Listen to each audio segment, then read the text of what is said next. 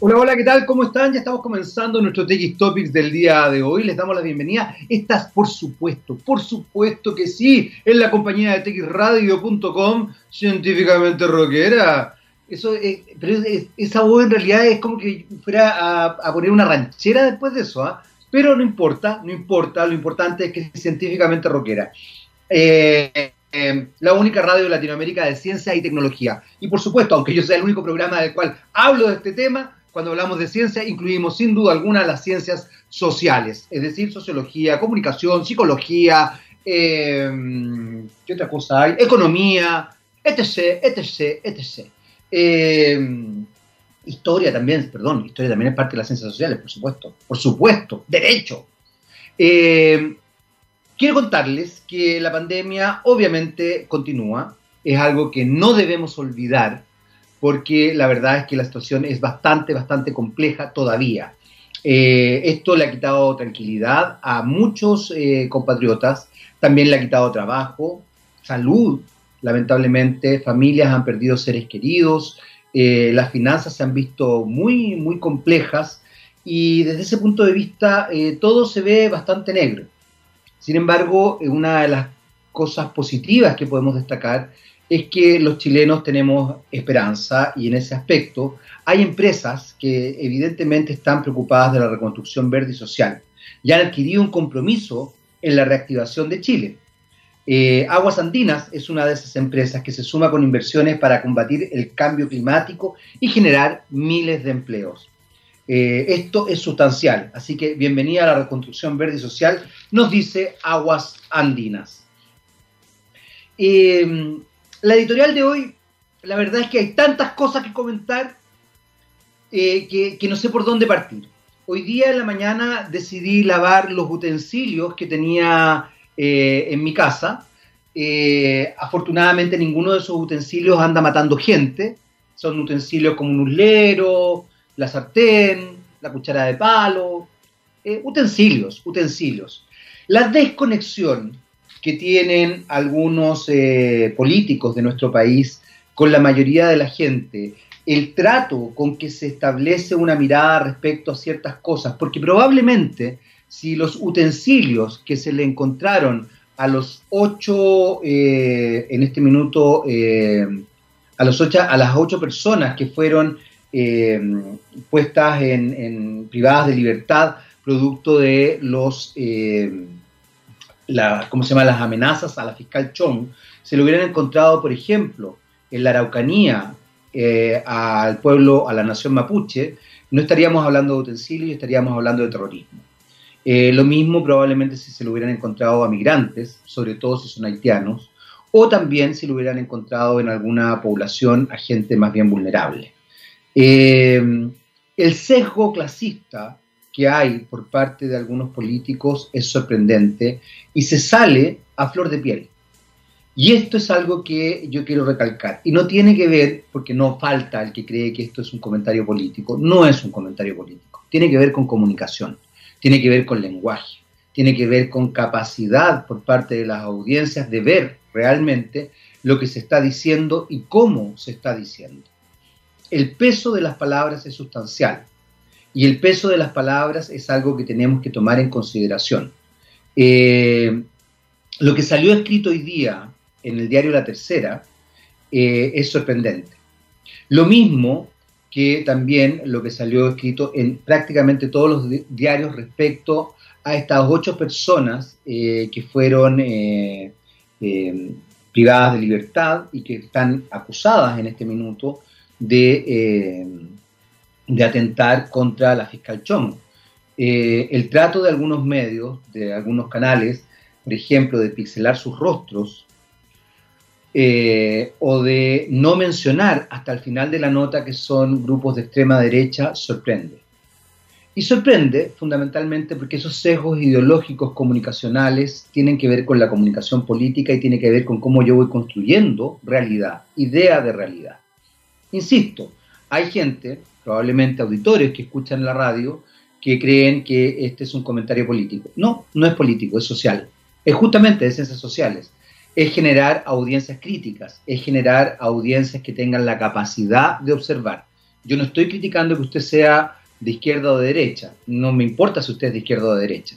Lo que sí me importa es que usted crea que ser de un cierto sector político es mejor que ser de otro sector político y no respete al otro sector político. Lo que sí me importa es que usted crea que por ser de un cierto sector político tenga el derecho de matar a otra persona de otro sector político. Eso sí me importa. Y eso, eh, lamentablemente, desde cierto punto de vista, eh, hay medios de comunicación que, comillas, hartas comillas, pero igual lo están avalando. Al limpiar las imágenes, al limpiar comunicacionalmente eh, lo que se está diciendo, al potenciar ciertas ideas. Y esto también, lamentablemente, lo hacen políticos que se supone, en una democracia representativa como la nuestra, representan, valga la redundancia, a gran parte de la población de Chile. Entonces, la verdad es que el tema es grave. Eh, nos hemos pasado demasiado tiempo creyendo que los medios de comunicación son inocuos, creyendo que los medios de comunicación solamente están para entretenernos, pero no nos damos cuenta que en función de esa entretención, de ese pasar el tiempo en algo, eh, se nos está desarrollando una forma de ver y pensar el mundo. Y esto es brutal. Esto es brutal. Así que los invito a desarrollar juicio crítico, a tener eh, más capacidad de análisis y de profundizar las palabras cuando lean una noticia o vean una noticia o escuchen incluso una noticia y a tratar de no teñir ese juicio crítico con un sesgo solamente emocional lo emocional importa, no estoy diciendo que no importe, pero metal de cabeza, porque el juicio crítico no es emocional, el juicio crítico es con cabeza, con reflexión, es pensando, es con conocimiento. Mezcla lo emocional con el conocimiento. Y eso queremos apelar hoy día, por lo menos yo aquí en TX Topics, a que ustedes desarrollen eso, juicio crítico. O sea, un juicio que tenga que ver con algo personal, pero que tenga conocimiento real, no emocional. Eh, el día de ayer, la injustamente llamada abuela del rock, cuando debe haber tenido 40 años, cumplió 80 años. Ahora sí es la abuela del rock. Radicada en Suiza, con una historia sorprendente, un ejemplo de mujer potente, fuerte y resiliente. Sufrió abusos de todo tipo por parte de su expareja, la que finalmente le da el apellido también que la hace famosa. Eh, y se transforma quizás en una de las rockeras más emblemáticas de nuestro, de nuestro universo rockero. Recordar que hoy día es un día de paridad de género, es un día donde, por lo menos acá en TX Topics, le damos cabida absoluta a las mujeres del rock.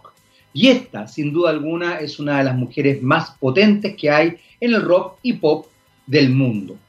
Cumplió ayer 80 años Tina Turner. Feliz cumpleaños a, esa gran, gran, gran mujer que eh, además de ser afrodescendiente, era pobre y era mujer. Tres razones para salir adelante y lo logró. Así que un ejemplo absoluto, además de la violencia que sufrió por parte de su pareja. Vamos a partir, vamos a abrir los fuegos en este día de hoy, homenajeando a la gran Tina Turner, deseándole un feliz cumpleaños número 80, que sean muchos más. Su obra está ahí y hoy día la rescatamos y la revitalizamos es mejor que seas bueno conmigo. ¿ah? Tina Turner, Better Be Good to Me. Muy bien, ya estamos de vuelta y ahí está este modestísimo homenaje a la gran Tina Turner por su cumpleaños el día de ayer. Eh, ¿sí? Ayer Tina Turner cumplió 80 años. Eh, me sorprende porque, insisto, ¿ah? injustamente se le ha llamado a la abuela del rock cuando haber tenido 40, 50 años. Entonces, hoy día uno podría decir la abuela del rock. En realidad, somos muy irreverentes los jóvenes de ese entonces que hoy día podríamos caer en la categoría de abuelos también. Eh, y voy a extender el saludo, por favor, espero que me hayan soplado bien, pero entiendo que nuestra invitada del día de hoy también está de cumpleaños, pero ella está de cumpleaños hoy día, ¿es así o no, Francisca, favor? Así es, sí, te soplaron bien. Vamos, vamos a extender este saludo y esta canción homenajeando a Tina Turner también para ti entonces, Francisca. Felicidades. Muchas gracias. Oye, Francisca, bueno, Francisca Pefor es eh, gerente de, eh, de, transformación digital de Coca Andina. Eh, y la verdad es que estábamos conversando mientras sonaba la canción porque a mí me parece muy interesante el tema, fundamentalmente porque desde, cierta, desde cierto punto de vista, eh, probablemente a muchos nos pasa que no logramos entender desde dónde se observa la transformación digital a la hora de productos que son de consumo eh, masivo y que son concretos. Como que la transformación digital siempre está en el imaginario, por así decirlo, aunque cada día nos damos más cuenta que es un imaginario muy real, pero que no tiene que ver con algo que tocamos, que es tangible. Eh, Francisca, cuéntanos, primero que nada, ¿cómo, cómo llega a esto y cómo se une la transformación digital con, justamente con el consumo de productos. Ya. ¿Cómo llego a esto? Bueno, yo estoy, te contaba, trabajando acá en Coca-Cola Andina hace cinco años. Eh, mi experiencia para atrás siempre ha sido en temas relacionados a e-commerce. Eh, acá estuve trabajando en sustentabilidad y ahora en transformación digital y tal como dices tú, claro, uno lo ve como que transformación digital es como Uber y es como otro tipo de plataforma. Exactamente. La verdad es que al final todo, todo se, lleva en concreto en un producto, pero ese producto tiene que llegar. Tiene que llegar, ¿cierto?, al consumidor final, tiene que producirse, tiene que existir toda esa cadena. Y para que toda esa cadena existe, también tiene que haber una transformación digital.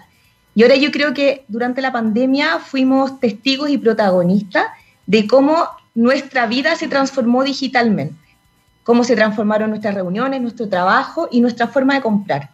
Y cuando hablamos, por ejemplo, de la forma de comprar, cómo nosotros como Coca-Cola no vamos a estar presentes en, una era de transformación digital. Hoy día tú ya compras de otra forma, ya ir al supermercado, ir al almacén, ya no es la única forma de abastecerte. Tú hoy día compras a través de páginas web, ¿cierto?, de aplicaciones, y, en, esa, en esa medida nosotros tenemos que estar presentes. Tenemos que estar presentes también en, en términos de comunicaciones. Las comunicaciones son normalmente, ¿cierto?, eh, escrita en el punto de venta. Bueno, dado que el punto de venta no está ahí, ¿cómo transformamos nuestras comunicaciones digitalmente? ¿Cierto? ¿Cómo también ayudamos a, que nuestros clientes, nosotros cuando hablamos de nuestros clientes son los almacenes, los restaurantes, las botillerías, los supermercados, cómo los ayudamos también a ellos a generar el tráfico que necesitan, que la gente vaya, que recupere ¿cierto? la confianza en ir eh, de manera digital porque es ahí donde están hoy día los consumidores, es ahí donde se genera efectivamente el interés. Eh, y también internamente dentro de la compañía hay mucha transformación digital.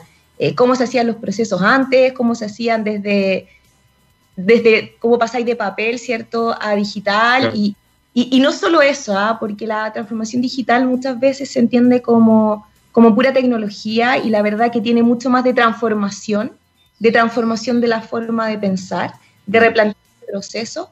Y luego lo digital evidentemente te acompaña y te ayuda a que eso pase.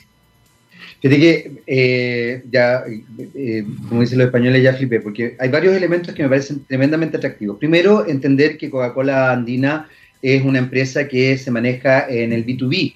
No llegan al cliente final, sino que efectivamente, como tú muy bien decías, los clientes son restaurantes, eh, almacenes, me imagino que de pronto grandes cadenas, eh, etcétera, etcétera. Y esto establece también una visión eh, fundamental de parte de Coca-Cola respecto a esos clientes, porque muchos se han visto perjudicados producto de la pandemia. Entonces, se abre ahí también un, nicho donde lo digital y la transformación digital permite, me imagino, eh, ayudar a estos clientes también, sobre todo quizás a los más chicos que han tenido que reformularse. Que abra, claro, el tema del punto de venta sin duda también cambia y cambia también las características del consumidor. Pero tú dijiste algo, Francisca, que no puedo dejar eh, de mencionar, primero porque me, apasiona el tema de las comunicaciones eh, y porque tiene que ver con algo que es sustancial y que es el cambio de mentalidad. Eh, efectivamente, tú lo decías muy bien, la, la, mentalidad de hoy día de la ciudadanía evidentemente ha cambiado, ha cambiado en la forma de, expresarse, incluso una persona, eh, lamentablemente de manera negativa, puede expresarse de manera muy brutal en redes sociales, producto de lo que implica el mundo digital, pero más allá de eso, hay un, hay un entender simbólicamente el mundo que cambia. Y, me parece muy bonito que, ustedes lo vean, Francisca, que tú lo veas como, como gerente de transformación digital de Coca-Cola Andina, eh, porque eso también implica entender que ese consumidor final también está cambiando. O sea, finalmente se hacen cargo de toda la cadena de consumo, no solamente de la gestión. ¿Cómo se lleva esto a la práctica? Porque no debe ser fácil, porque tú mencionabas algo, Francisca, que es fundamental. Efectivamente, la parte técnica eh, se llega a la parte técnica. Y probablemente, tú lo mencionaste, no sé si, no, quiero que suene mal, pero, pero probablemente es la más fácil, porque el, técnico sabe concretamente lo que... Pero el que tiene que usar, el que tiene que pensar, el que tiene que simbólicamente entender, muchas veces queda afuera. ¿Cómo se trabaja eso? ¿Cómo, cómo lo van desarrollando? Así es, hoy, día eh, efectivamente la parte técnica es, vamos a poner muchas comillas, fácil, Sí, eh, claro, por favor, para que nadie se nos ofenda, porque es sustancial. Es, es, fundamental, eh, pero hay veces que incluso es un commodity. ¿ah? Eh, un sitio web, una página web hoy día, la verdad es que hay distintas opciones, pero no hay grandes diferencias y está al alcance de todo. la diferencia está cuando tú efectivamente cambias tu seteo mental, cambias hacia quién estás trabajando y cuando tú pones a tu cliente al centro llámese tu cliente, en nuestro caso el restaurante, el almacén, el supermercado o el consumidor final al centro, y tú desarrollas todos tus, luego todos tus procesos, toda tu operación interna en función de ese cliente, es cuando efectivamente te estás transformando y estás transformando tus procesos pensando en él, no necesariamente pensando en tu eficiencia productiva. Evidentemente eso te va a dar un montón de eficiencias, te va a dar preferencia al consumidor, pero, pero la clave es ponerlo en el centro, cambiar y cuestionarte tu, forma de hacer las cosas, tu, funcionamiento regular. Y, como te decía yo antes, la pandemia, eh, yo creo que una de las pocas cosas buenas que trajo eh, en el mundo digital nos ayudó mucho a acelerar. Eh, nos ayudó mucho a acelerar tanto desde el lado del B2B, como esa relación con nuestros clientes que tuvimos que digitalizarla porque no podíamos salir a la calle, como nosotros estamos siempre en la calle, eh, no podíamos salir a la calle, entonces, ¿cómo, cómo hacemos para llegar a ese mismo cliente con la misma...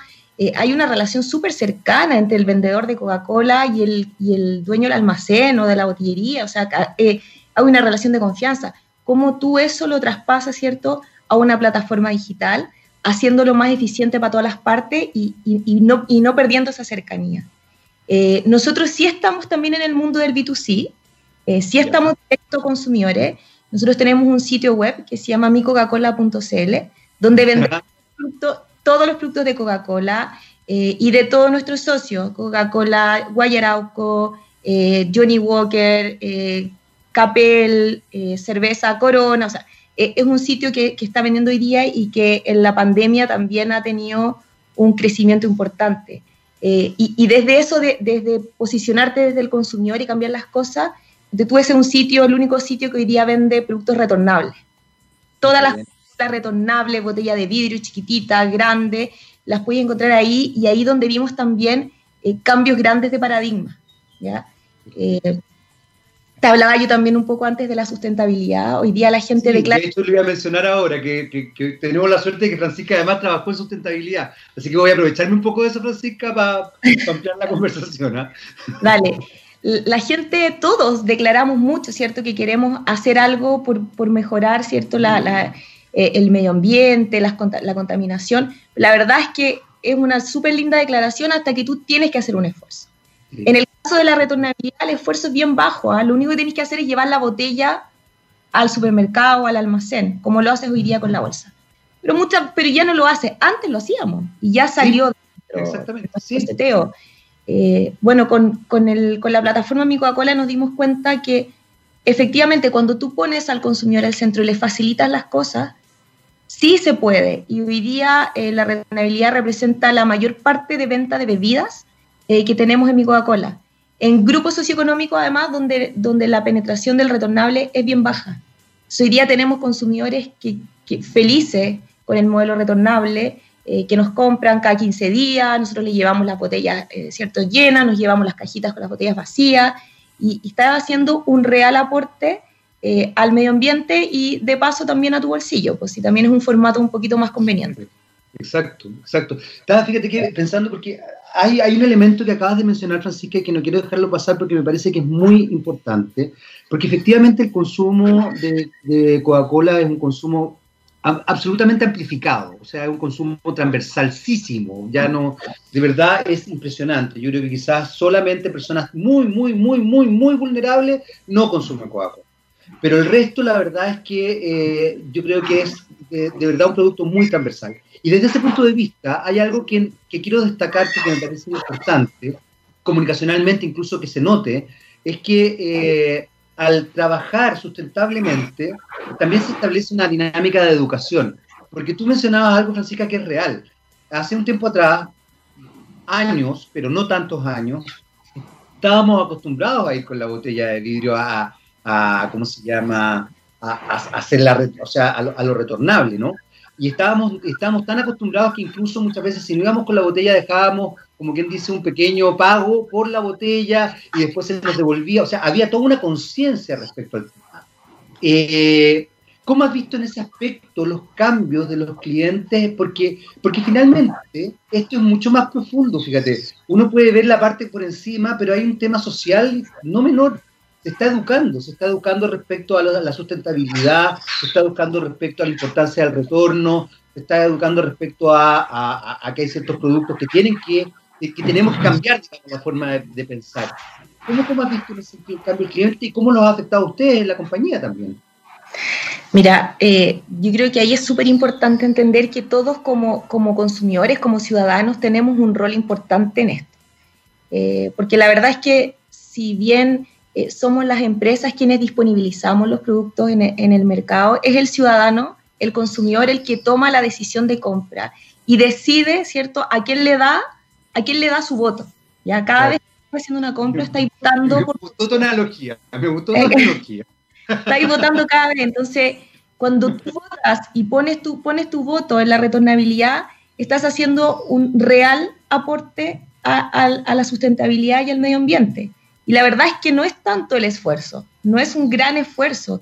Eh, esta, esta, rutina que tú hablas es una rutina que pasa mucho hoy día en el canal tradicional, en el almacén. Pasa mucho, la gente todavía va con su botella, eh, pero ya en la compra o cuando van al supermercado ya esa costumbre la pierden. Eh, nosotros efectivamente entendemos que es algo que, que, hay que recuperar. Eh, nos encantaría que cada vez más y más consumidores se unan a la retornabilidad. Eh, con mi Coca-Cola lo hemos logrado, lo hemos logrado en gran medida y mucha gente que incluso creía que ya no existía el retornable, es como, wow, qué sorpresa, y no, siempre ha sido el formato más vendido. Lo que pasa es que no en todos los canales.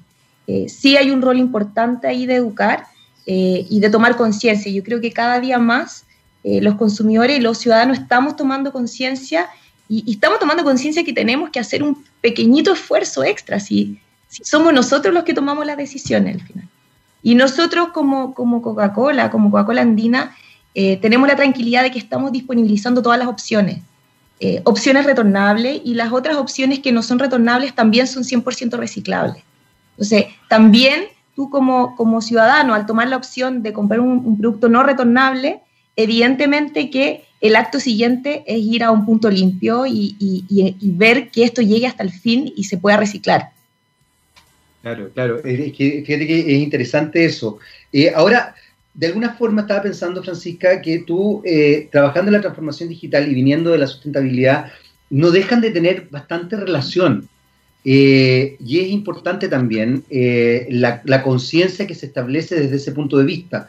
Eh, leí hace poco un, un, artículo bien interesante, no me acuerdo en qué revista, pero una revista científica, que hablaba de, de también la toma de conciencia de cómo el mundo digital genera una huella de carbono y desde ese punto de vista también tenemos que ser responsables respecto a eso. Eh, ¿Cómo se van configurando? Y por eso te preguntaba, ¿cómo finalmente permea desde la, desde la opinión pública, desde, desde el consumidor, cómo se permea también la industria. Porque, porque yo estoy, entiendo y me parece maravilloso que sea la industria la que vaya eh, mostrándole el camino al consumidor. Pero me imagino que también puede pasar al revés. ¿Cómo, ¿Cómo has vivido tú ese proceso? ¿Cómo se observa al consumidor? Y también cómo han visto los cambios de ese consumidor para que eh, eh, ustedes vayan cambiando ciertas políticas o ciertas formas, incluso formas de comunicar. Tú sabes que hace, hace un tiempo atrás, yo hice el loco, yo hago clase, y a mis alumnos eh, les canté un comercial que daba cuando yo era chico, que eh, el eslogan era la chispa de la vida. Y estuve mucho rato cantándole, era un, comercial donde salía un tipo en, una especie de acantilado cantando, finalmente se llenaba, todo el mundo cantaba la chispa de la vida, y de repente veo que mis alumnos muchos que estaban con latas, como, como tú, con latas de Coca-Cola y todo, me quedan mirando así como, ¿qué está haciendo este gallo? Se volvió loco el profesor. Yo realmente les dije, ustedes, eh, ¿qué edad tienen? Les dije. Y claro, me di cuenta, claro, que ellos habían nacido, a ver, que ellos no, que habían pasado 20 años desde la chispa de la vida, que hoy día era otro eslogan, que era otra forma, que era otra manera. Eh, y yo diría que en ese sentido, eh, Coca-Cola Andina y, fundamentalmente Coca-Cola Internacional también tienen una manera muy sensible de ir comunicando y de ir entendiendo al consumidor. Eh, ¿Cómo lo han ido viendo ustedes? Porque, ¿Por qué te lo pregunto? Porque ustedes observan mucho al consumidor. ¿Cómo han visto el cambio del consumidor y cómo eso también lo toman ustedes a la hora de desarrollarse tanto en lo sustentable como en lo digital? Porque partimos conversando, la comunicación es sustancial en lo digital. Pucha, yo creo que ahí podemos estar conversando, pero mucho rato. Dele, la idea es que venga de nuevo, así que dele. ¿Qué hemos, puesto para rato? No sé si yo soy la persona más apropiada para contestar todo, porque evidentemente hay otras personas mucho más expertas en, ciertos temas, pero, pero el cambio en el consumidor se ve desde, desde los productos que tenemos, ¿ya? Y lo que hablábamos antes de la Coca-Cola con azúcar, de la Coca-Cola Light, eh, la Coca-Cola, ¿cierto?, sin azúcar, eh, cómo, cómo hoy día también hemos desarrollado otro tipo de productos en otras categorías, eh, cómo hoy día la gente también está tomando más agua, más jugos, más otro tipo de productos. Efectivamente, es verdad eso.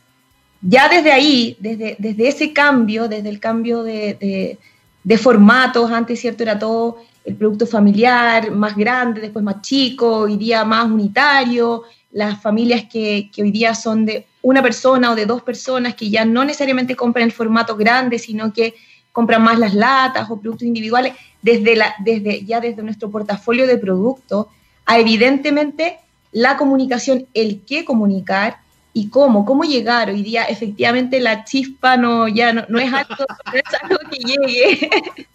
igual a mí llega. En realidad es el loco, dice. No, te preocupes, yo hubiera estado en tu clase y, y, y ahí estaría feliz con la chispa. Eh, son otros los códigos, son otros los códigos y, y, cómo llega, ¿cierto?, a, a, los más, a los más jóvenes hoy día que, mucha más en la pandemia, no sé, yo veo a mis niños todo el día conectados, los juegos, jugando, su comunicación es a través de los juegos, eh, son sus comunidades, durante seis meses estuvieron sumergidos en una comunidad que era estos juegos online y, y, cómo eh, nosotros desde ahí, desde esos códigos comunicacionales, entramos con el mensaje y con la forma.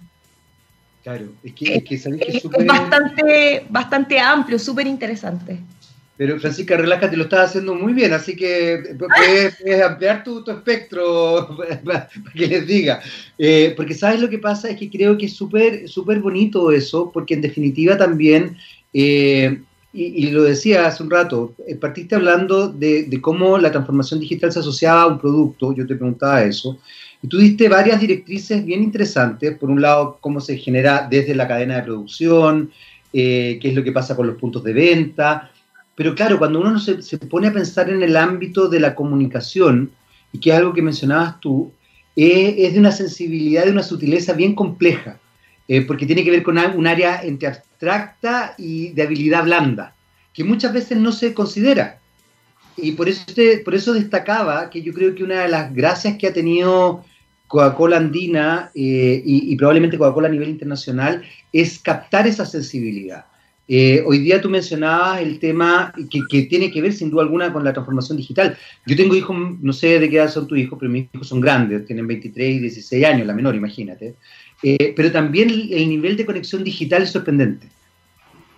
y tú te das cuenta que se constituyen socialmente en función de eso. Y eso no significa que cambien hábitos de consumo, pero sí la forma de consumir. ¿Qué cosas has visto tú eh, eh, de cambios que son eh, sustanciales que hoy día, por ejemplo, afecten a Coca-Cola Andina y que también afecten a, tu, tus puntos de venta, digamos, a, a tus clientes B2B y que, de alguna manera haya, nuevamente que, pensar, repensar esto. Porque yo creo que estamos en una situación de cambio constante. Eh, es, brutal, es como que uno se acuesta un día y uno dice, bueno, ya, ¿qué pasó hoy día en la mañana? Y, realmente uno, uno lee lo que pasó el día en la mañana y es como, No, pero ¿cómo? Dijeron esto, chuta, y pasó esto otro. Ah, y se aprobó, no, no se aprobó, y no sé qué cosa. Y, y, ah, y subieron los precios, no, y bajaron. Mira, de verdad es una locura. Tú no sabes cómo vas a despertar y es diario. Entonces, ¿cómo lo ves ahí? Porque tú estás en una cosa que, que es como sartén caliente, o sea, como, como que de verdad está ahí, justamente está ahí metida en, en, el meollo desde muchos puntos de vista. ¿Cómo has visto así, eso? Así es, y sumando lo que tú dices, eh, irá a reconocer o no que ganó su contrincante. Bueno, y así tantas cosas que uno ve que pasan todos los días. Claro, también. Mira, lo uno primero, no sabe. Uno no sabe, uno no sabe. Bueno, lo primero, eh, en términos de, los canales, eh, ¿cómo se han reconfigurado los canales de venta?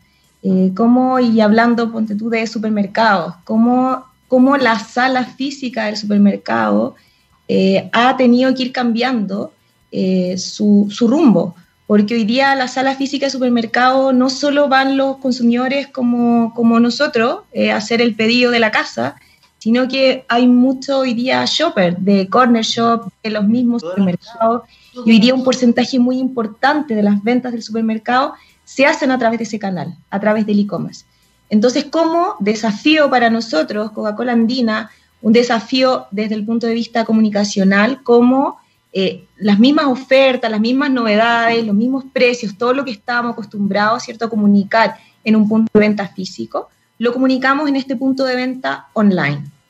Y cómo también cambia nuestra operación desde, desde los días, eh, la gente cuando compra físicamente en el supermercado compra otros días que cuando compra por internet. Entonces, desde la reposición, qué días son, cómo se reponen las salas, a qué velocidades, a qué hora, todo cambia. Y también se generan otras oportunidades, porque estas plataformas te permiten tener mucha más información. Hoy día nosotros estamos como incluso abrumados de la cantidad de información y el desafío es cómo utilizamos esta información eh, de una mejor manera para nuestro negocio, para nuestros clientes, para nuestros consumidores, para, para estar permanentemente entregando un mejor servicio, un mejor producto, que el 100% de las veces que tú vayas esté el producto que tú quieres, cuando quieres, eh, a la temperatura que tú quieres. Entonces, eh, ahí había un, un, cambio grande en el canal supermercado. Eh, en el canal de, de, restaurantes, eh, evidentemente había un, un golpe súper fuerte, ¿cierto?, a ese rubro. Eh, muchos han cerrado, otros se han mantenido y ellos también se han tenido que digitalizar. digitalizar primero de una manera súper, voy a ponerlo entre comillas, burda, o sea, tuvieron que pasar desde la venta física al delivery. Y es un tremendo desafío, es un mega desafío porque tú estás acostumbrado a un mundo, bueno, ¿y cómo, cómo paso rápidamente eh, para, para, de alguna forma seguir sobreviviendo en estos meses? Eh, y ahí es donde nosotros también, como Coca-Cola Andina, dijimos, algo tenemos que hacer en esto. Eh, de alguna forma podemos darles una mano. no va a ser a través de aportes porque nosotros no podemos levantar cierto un sector completo, pero sí desde lo que tenemos, desde generar tráfico de consumidores desde nuestras plataformas, desde el, eh, este Mi Coca-Cola que yo te contaba, que es nuestro sitio web, eh, cómo desde ahí todos estos consumidores que entran a diario eh, a nuestra plataforma, cómo engancharlos, cómo seducirlos, cómo contarles que todavía están estos restaurantes, que están abiertos, que pueden ir cuando, cuando, en ese minuto cuando abrieran, ahora cuando, ya están abiertos, o incentivar el delivery. Y ahí eh, lo que hicimos fue crear una plataforma que se llama Juntos en Todas, eh, donde unimos a consumidores y clientes de restaurantes, bares, eh, y, generamos una plataforma de beneficios para los consumidores y comunicacional para los restaurantes. Entonces, ¿cómo desde ahí todo este tráfico que tenemos hoy día lo disponibilizamos para nuestros clientes, para que ellos cuenten lo que está pasando en sus locales, para que ellos hagan sus promociones atractivas, ¿cierto? Para que tú termines yendo como consumidor. hoy día partimos con una etapa 1 de este Juntos en Toa, donde estamos vendiendo gift cards para los restaurantes, restaurantes desde, no sé, como Lorenza, Danés, Provaca, Crossbar, son muchos restaurantes los que están unidos. Eh, tú puedes comprar una gift card, por ejemplo, de 7.500 pesos para consumir 15 en el local, eh, y también puedes eh, comprar gift card de delivery que pagas 7 eh, para consumir 10 en delivery. Entonces, de esa forma nosotros estamos ayudando a la generación de tráfico y no solo eso, sino que esto es una plataforma que pretende ser de largo plazo porque es comunicacional, es una plataforma para que los restaurantes también puedan contar y comunicar.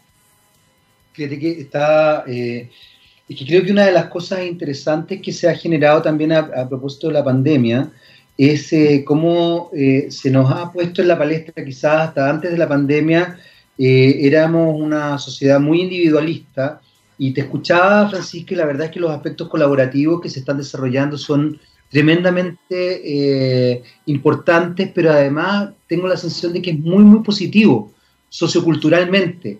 Creo que hay un cambio, un giro ahí que va, que va muy de la mano, muy, eh, a ver, que, que, se está pensando de otra forma, ¿no? La, sociedad. Y, y, me gusta, me gusta, me gusta esa idea. Eh, por ejemplo, lo que tú acabas de, de, mencionar de esta gift card, me parece que es una idea fantástica, no es solamente, porque no, no, tiene que ver con una, con una manera asistencial de, de, verlo, sino que es, justamente decir, ¿sabéis que colaboremos? Salgamos juntos de esta cuestión, yo te voy a ayudar en esto y todo, y todo el tema. Ahora, desde ese punto de vista también hay algo que es bien complejo y que probablemente tiene que ver fundamentalmente con Chile. Y, me gustaría saber, ver, tu mirada. Chile es un país caro para y una de las cosas que nos hemos dado cuenta hoy día es que parece ser que no se condicen los sueldos con el costo de vida. Eh, desde ese punto de vista, ¿cómo, ¿cómo van ustedes estableciéndose dentro de la... Porque la transformación digital me imagino que puede abaratar ciertos costos. Eh, ¿Cómo, cómo, cómo se ha vinculado desde lo económico industrial eh, Coca-Cola Andina con algo que es tan sensible como el costo de la vida? lo han podido, lo han podido observar también, porque, porque fíjate que, hay algo que es bien delicado en realidad y que uno no puede dejar de ver. Y es que una cosa es la pandemia, pero nosotros venimos de un estallido social que además no ha terminado y que fue brutal, que fue brutal. Yo te diría que el, cambio ya económico en Chile no se produjo en la pandemia, se produjo el 18 de octubre del 2019 y probablemente se produjo un poco antes, por eso se desarrolló lo otro. Entonces, eh, una, una, compañía como Coca-Cola Andina, que es tan grande, que además tiene esta capacidad de observar, me imagino que tiene, que tiene miradas interesantes que compartir con, con nosotros. Por eso te lo pregunto. Chuta, un poco. Eh, esta, esta pregunta sí que ya. Te dije, quiero que vengas de nuevo, así que. Así que no, yo, creo que esta, esta tengo que ir de nuevo. Te podría yo Evidentemente es algo que entra, entra en, esta juguera, así como, como entran todos los proyectos de ley que hoy día se están desarrollando, como eh, los proyectos de ley desde el área de la sustentabilidad, desde, desde el área del trabajo. O sea, acá e, e, es, es, inmenso, es una juguera con muchos componentes. Eh, las sensibilidades sociales hoy día, o sea, hoy día eh, no solo se trata de, de un de un sueldo justo, sino que de un trato justo, de un trato digno. ¿Y qué significa eso? No para mí, sino que para la persona que lo está recibiendo. Qué buen punto eso. creo que es mucho, más, es mucho más amplio que eso eh, y nos da para una, buena, una buena conversa. Pero obvio, ya te dije, yo quiero que vuelvas, así que vamos a, vamos a dejar ahí algunos puntos. Pero, pero por lo mismo también me interesa, Francisca, que eh, porque, a ver, creo que una de las cosas que yo siempre he destacado, y aunque tú no lo creas, yo ocupo, yo he ocupado Coca-Cola como ejemplo comunicacional, ¿ah? porque creo que justamente tiene una sensibilidad particular, la he ocupado en clase. Eh, porque, porque tú lo mencionaste hace un rato también, dijiste el análisis que nosotros tenemos que hacer constantemente de los consumidores. Yo me imagino, o sea, fíjate que si hay algo que uno, que uno echa de menos en muchas áreas sociales en Chile es el análisis nos hemos acostumbrado y no me acuerdo quién entrevistado me dijo algo que, me hizo mucho sentido, que estábamos como sometidos al porcentaje, que estábamos como, como esclavizados en el número, pero no entendíamos los números. Entonces, claro, vemos la planilla Excel y dice, no, el 50%, ya, pero ¿qué significa que el 50%? ¿Por qué llegamos a ese 50%? ¿Cómo se llegó? ¿Qué preguntas se hicieron? O sea, los que hemos estado metidos en, dinámicas más vinculadas, por ejemplo, a, las estadísticas o incluso a las encuestas, sabemos que una encuesta es absolutamente manejable, entonces hay que entender la encuesta. Y en ese sentido, vuelvo a decirlo, creo que ustedes han mostrado a través del tiempo una sensibilidad interesante. Tienen buenos analistas, aparentemente, porque de verdad tienen una sensibilidad interesante y, además una sensibilidad, y ocupo intencionalmente esa, esa, esa palabra, vincula con la emoción, justamente con la habilidad blanda, con lo emocional, que yo diría que es lo más complejo. Y, y, nuevamente tomo, tomo lo que hablábamos al principio, con muchas, muchas, muchas, muchas comillas, porque nadie le está quitando el peso. Las partes técnicas son técnicas. Y desde ese punto de vista uno espera que funcione bien y que la, por ponerlo, caricaturizándolo, pero que la tuerca esté bien, bien, bien girada, digamos. Pero cuando yo me meto en la habilidad blanda, cuando me meto en la sensibilidad del consumidor, cuando tengo que entender al individuo, cuando tengo que entender que el individuo es parte de una masa eh, y que la masa además está conformada por individualidad, o sea, es muy complejo. Ahí ya la cosa se me... Mira, cuesta hacer familia, imagínate lo que debe ser ver. Pues, pues, y, esa, y esa cosa ustedes la tienen. Y es tremendo, es tremendo porque eh, esos porcentajes ocultan tantas realidades, finalmente el promedio es cualquier cosa. Eh, y yo creo que un desafío hoy día justamente eh, dentro de este contexto de transformación digital, dentro de este cambio de, la sociedad, del ciudadano, es el individualismo. O sea, trátame a mí como, como, un individuo, como lo que yo quiero, a mí no me interesa la cosa de la masa. Y, para nosotros ahí se establece, ¿cierto? Evidentemente una tensión por ser producto de consumo súper pero que tenemos que llegar a cada público, a cada, a cada individuo de manera, de, manera individual, cómo lo quiere, cuándo lo quiere. Eh, y hay, hay una tensión grande ahí, un desafío grande, en una era donde tenemos mucha información y el desafío es también poder usarla, poder procesarla y poder accionarla. Porque podemos estar años y años eh, analizando la data y viendo que es súper interesante desde un punto de vista académico, pero nosotros tenemos que ejecutarla y ver y cómo desde esa data la llevamos a la acción y la llevamos a acciones reales eh, que sean de valor para nuestros consumidores. Que eh, es un temor en realidad. Hay varios elementos que has contado hoy día, Francisca, que quiero recalcar porque me, me gustaron. Primero, el que no solamente vayan o se desarrollen en el B2B, sino que vayan también al consumidor final, eh, se desarrollen en el B2C. Eh, y lo otro, bueno, el tema de la, de la gift card, que me parece muy, muy interesante porque, como te decía, no es una propuesta asistencialista, sino que tiene que ver con colaborar y desde la colaboración eh, construir. ¿Cómo van gestándose esas ideas? Porque, porque partimos hablando de que la transformación digital quizá uno no la entendía y uno ya hemos logrado ampliar un espectro y tener una visión súper amplia de lo importante que es la transformación digital en una empresa donde, eh, donde, como tú muy bien describías al principio, uno tendería a creer que la transformación digital solamente se puede tomar en las aplicaciones o los servicios. Y no, no, también se ve en las cosas concretas, desde la cadena de producción, como tú lo explicaste, y en estos otros elementos. ¿Qué otras cosas han ido gestándose eh, desde, desde esta área que tú diriges? Eh, bueno, también desde el punto de vista del, B2B, eh, cómo facilitar eh, tanto para nuestro equipo de ventas como para nuestros clientes directamente la forma de tomar los pedidos y acercarse a ellos. ¿ya? desde antes que el pedido se tomaba ¿cierto? En, un, en un cuadernito, cuántas Coca-Cola que si yo va a querer, a, a pasar a sistemas que le permiten al vendedor eh, mucha mayor facilidad, eh, le permiten hacer un, trabajo cierto más rápido, más certero, con más información, a sistemas donde el cliente siempre teniendo a, su vendedor que lo va a seguir asesorando, eh, cuente con plataformas también de autogestión.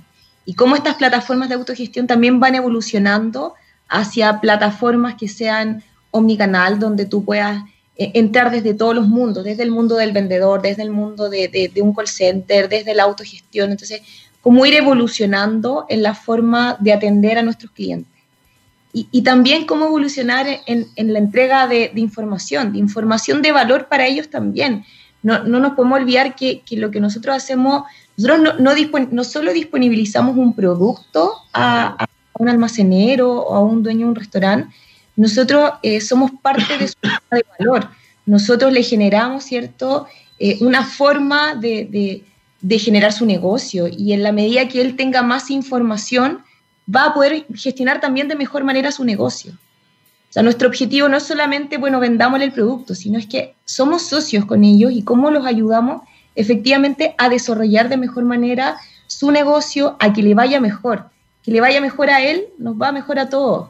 Eh, y cómo le disponibilizo también más información, cómo lo ayudo a eso. Y eso es un tremendo desafío porque también eh, es hablarle a públicos súper distintos, desde el dueño del kiosco a, a, una gran cadena y cómo te acercas con esos distintos clientes a los cuales tú tienes que disponibilizarle esta información, pero también, como te decía antes, de manera accionable, no una sábana de cosas, sino que, mira, esto, todos estos descubrimientos, nosotros hoy día estamos avanzando mucho también en, inteligencia artificial, en, muchas cosas que, nos van a servir para, generar mayor valor también para nuestros clientes.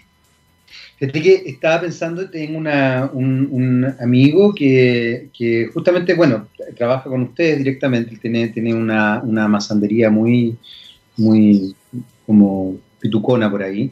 Eh, y, alguna vez me ha tocado, me ha tocado estar conversando con él y me ha tocado ver, ver alguna vez antes, no ahora, porque también a él eh, esta situación lo ha, le ha cambiado su, forma de funcionar.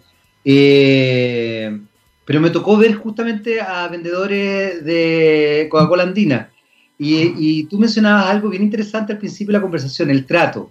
Eh, a mí me llamaba la atención porque era un trato no solamente amigable, sino que era un trato que, se establecía una sensibilidad de entender el consumidor final. O sea, no solamente él entendía a mi amigo, que, además es un gallo que es abogado, pero sino que entendía al consumidor final del lugar donde él vendía y todo el cuento y todo lo que significaba y los distintos productos que él tenía.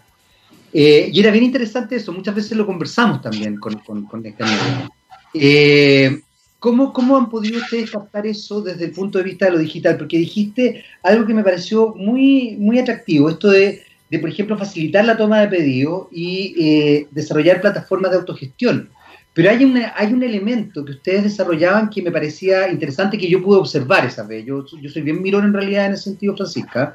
Eh, y era esto que te decía, que el vendedor tenía una sensibilidad particular para entender desde dónde estaba emplazado el lugar hasta el tipo de consumidores que tenía y cómo se establecía, o sea, de verdad, yo, yo de repente me quedaba escuchando y decía, wow, wow, porque era un gallo que bajaba, como te digo, bajaba de un camión y todo el cuento, y sin embargo había una, sutileza. ¿Cómo lo, traspasan eso a lo, a lo, digital, por ejemplo? Yo creo, Jaime, que hay cosas que no se, no se pueden traspasar. Ya. Eh, llega una parte que hay, hay una parte que es el arte de la venta, ¿no? Hay una parte que es arte, hay una parte que, que es ciencia y otra parte que es arte.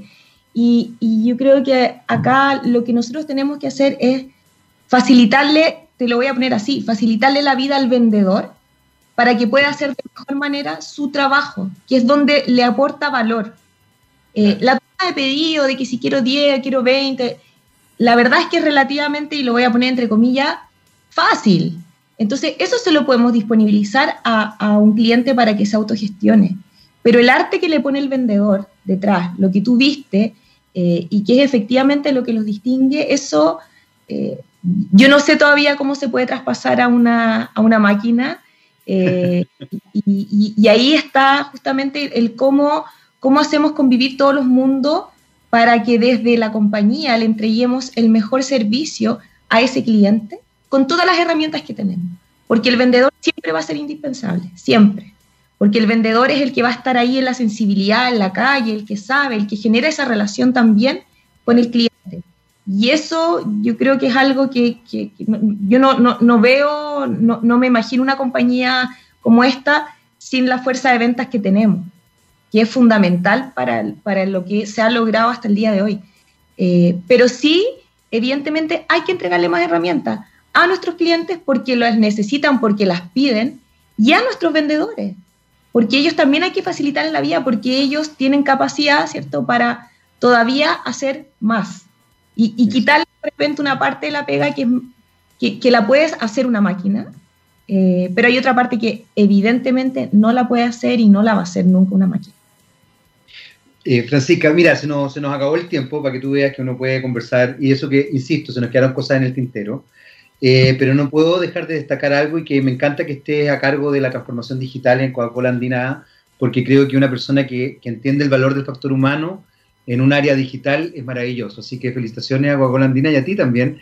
Eh, y gracias por esta conversación, Francisca, de verdad fue muy, muy buena. Yo espero verte nuevamente a ti y también a esos especialistas que me dicen que, están en otras áreas, que, van a satisfacer algo, porque creo que hay mucho que conversar. Sin duda alguna quedaron muchas cosas ahí en el tintero. Así que muchas, muchas gracias, Francisca, por esta conversación y reitero mi feliz cumpleaños, ¿eh? que sea un día maravilloso. Muchas gracias a usted, muy rica la conversación, así que espero nos veamos en otra oportunidad. Pero espero lo mismo, así que muchas gracias y insisto, que tengas un muy, muy rico día, un rico año, una rica vida. Así que, gracias. pero que sea agradable siempre. Nosotros nos despedimos y les recordamos que, por supuesto, a continuación viene Don, Gabriel León. Hoy día lo voy a tratar con mucho respeto. ¿ah? Don Gabriel León. Don Gabriel León, rockstar de todo muy lomo. Eh, desconozco si sea el invitado que tiene Don Gabriel hoy día, eh, pero sin duda alguna va a ser alguien tremendamente interesante como lo fue Francisca Pefor. Eh, y nos despedimos hasta el lunes a las 11 de la mañana para otro Take Topics y nos despedimos con ella, con Annie Ah, me, llegué a, a con Annie Lennox y esta canción maravillosa que además plantea la idea de, de que de que venga la lluvia de nuevo, ella quizás lo dice como Here comes the rain again, pero yo creo que la, lluvia limpia, el agua limpia. Así que nos despedimos con Eurythmics y Here comes the rain again. Chao, chao. Chao, Francisca.